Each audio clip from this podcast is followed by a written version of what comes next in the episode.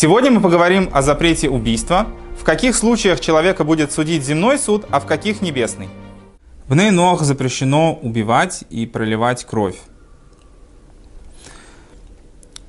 И за это есть наказание, смертная казнь по решению суда.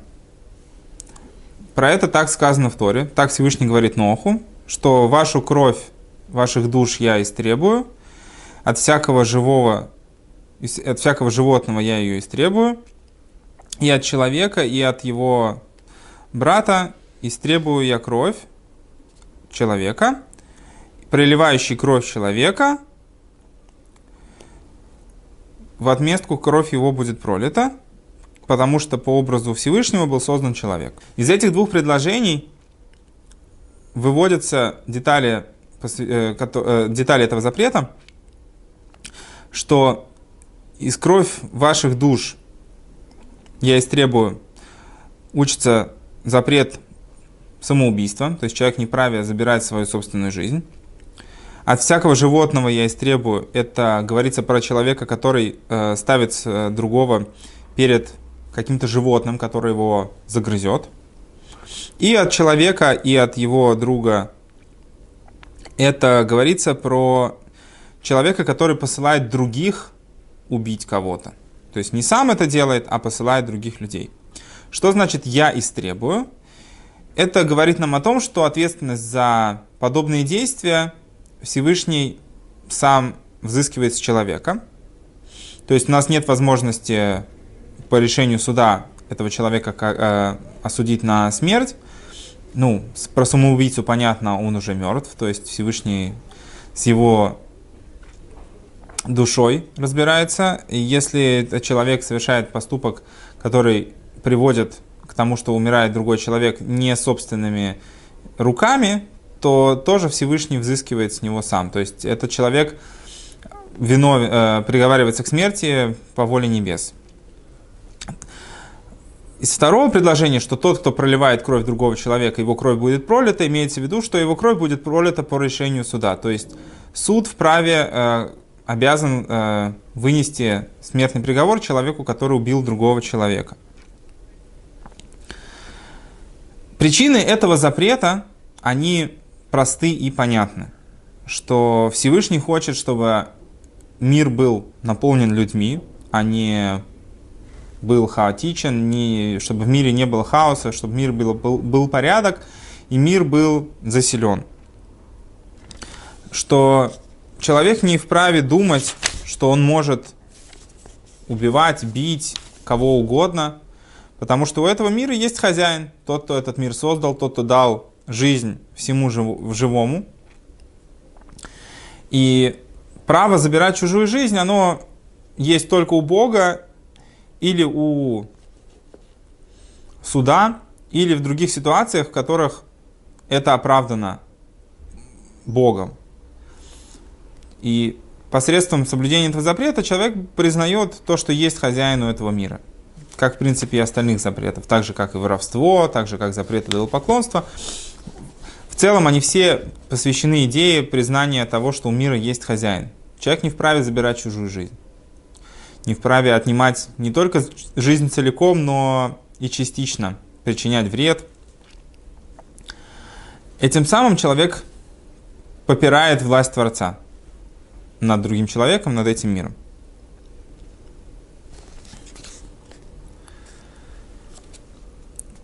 Проливающий кровь человека – это тот, кто, во-первых, убивает сам, а во-вторых, тот, кто своими действиями приводит к смерти другого человека. То есть не, не своими руками совершает убийство, а создает ситуацию, в результате которой другой человек гарантированно умирает. То есть убийца непосредственно это будет человек, который убил кого-то мечом или побил кого-то или причинил ему какую-то травму, которая привела его к смерти, там, не дай бог, сжег в огне или что-нибудь такое, или утопил водой. А кто такой, кто приводит своими действиями к смерти другого человека – это, например,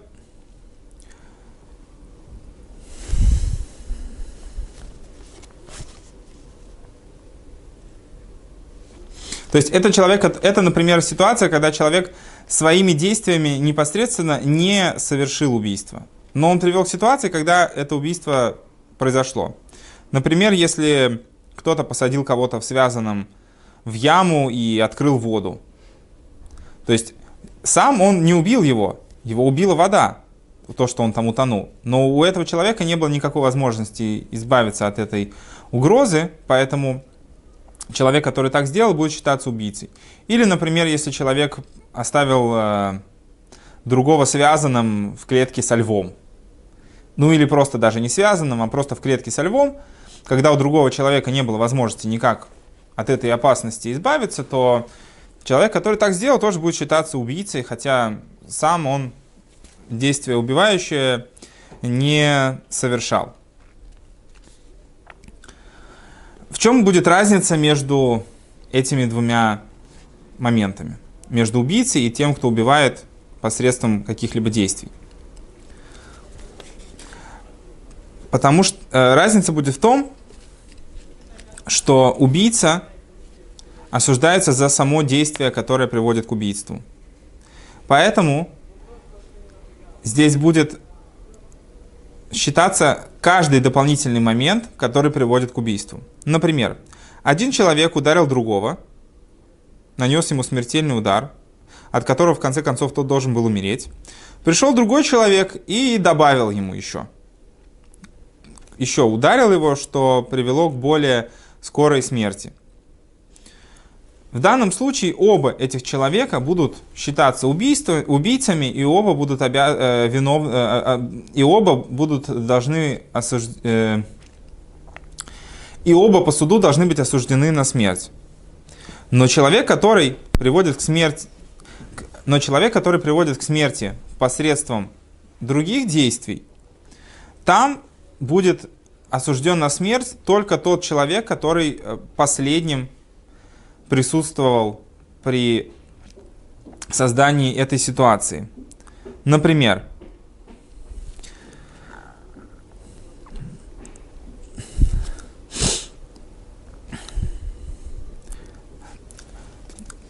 Например, э, это будет э, в той ситуации, что если второй человек пришел и изменил условия, при которых первый умирал, даже если он их облегчил, все равно виновным смерти будет именно второй человек. Например, человек, который привязал, привязал другого человека в яме и открыл воду, в результате этого действия первый человек должен был утонуть. Пришел второй и открыл кран еще посильнее. Или даже, если он сделал воду меньше, все равно человек, который вмешался в, в эту ситуацию, он будет тем, кто виновен в смерти первого человека. Ну или даже если человек поставил другого в ситуацию, когда тот должен был умереть, а второй пришел и убил его, ответственность будет нести именно последний человек. В этом разница между тем, кто непосредственно сам совершает действия, приводящие к смерти, и между той ситуацией, когда убийство будет совершено посредством обстоятельств. Это будет работать э, во всех подобных ситуациях. Здесь есть очень много нюансов. Например, если один человек столкнул другого в яму, в которой была лестница, а второй вытащил лестницу, и в результате этого первый умер, то виновным в смерти будет э, второй человек. Потому что именно он создал те обстоятельства, при которых первый умер. Потому что именно он будет тем, кто привел к обстоятельствам смерти. То, что первый человек столкнул в яму, может быть, он тоже не молодец, но не его действия привели к смерти второго человека. Но не его действия привели к смерти человека. В случае, если действия первого человека уже нанесли травму, например, кто-то в кого-то выстрелил стрелой или просто выстрелил, и нанес ему смертельную травму, пришел другой человек и помешал спасти этого пострадавшего вовремя, виновным в смерти все равно будет первый человек. Потому что действия второго человека, действия второго человека, они уже не отменяют того, что смертельный удар уже был нанесен первым человеком.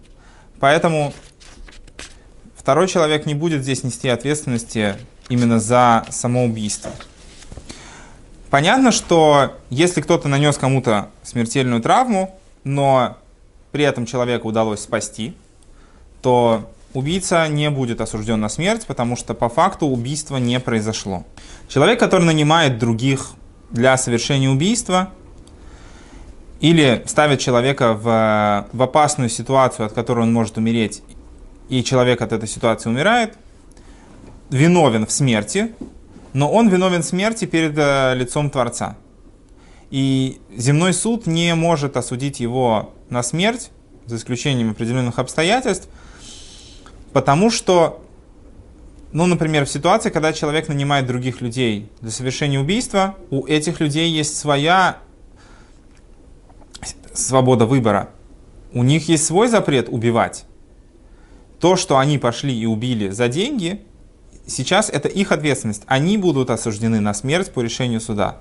Тот, кто нанял их, он может считаться подстрекателем, организатором, кем угодно. И, в принципе, суд должен устанавливать специальные законы, что делать с такими людьми, которые приводят других к смерти не своими руками, а посредством каких-то других действий. Но осудить такого человека на смерть они не могут. Они могут э, обозначить для него другое наказание. В принципе, они могут ввести для него наказание смертной казни, но оно не следует напрямую из этого запрета. То есть минимальные нормы не Э, минимальной нормой наказания смертной казни в данном случае не является. И человек, человек который будет э, перед лицом Бога повинен смерти другого, это не обязательно человек, который э, обязательно кого-то нанял за деньги. Даже если человек просто послал кого-то словами и дал плохой совет, в результате которого другой человек умер, по факту этот человек может считаться убийцей, если при этом он имел намерение его убить.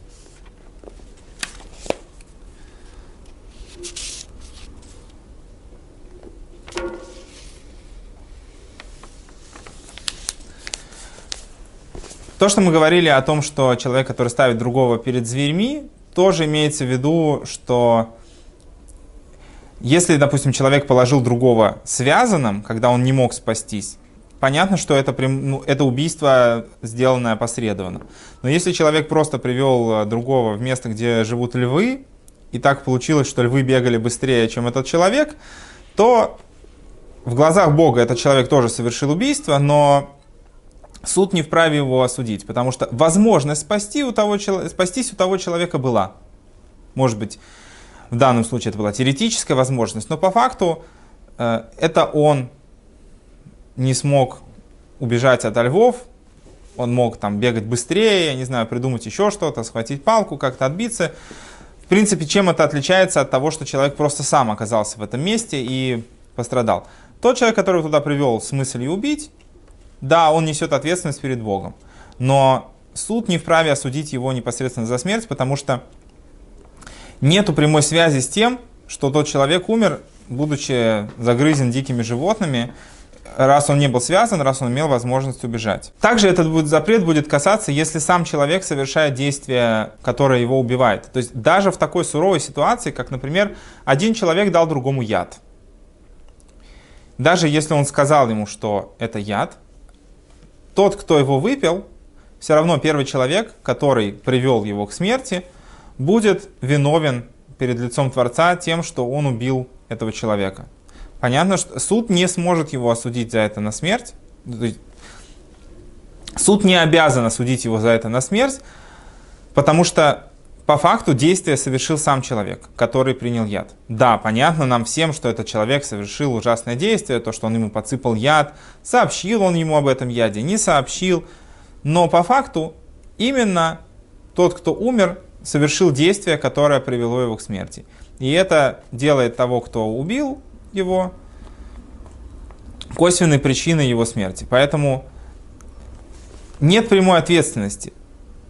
В данном случае человек может сказать, он должен был сам следить за собой, не доверять кому попало, не есть из чужих рук. То, что человек сам совершил действие, убившее его, в данном случае сни, снимает э, степень ответственности, по которой мы могли бы осудить человека. Суд может осудить человека только в том случае, если есть прямая зависимость между его действиями и тем, что кто-то в результате их пострадал.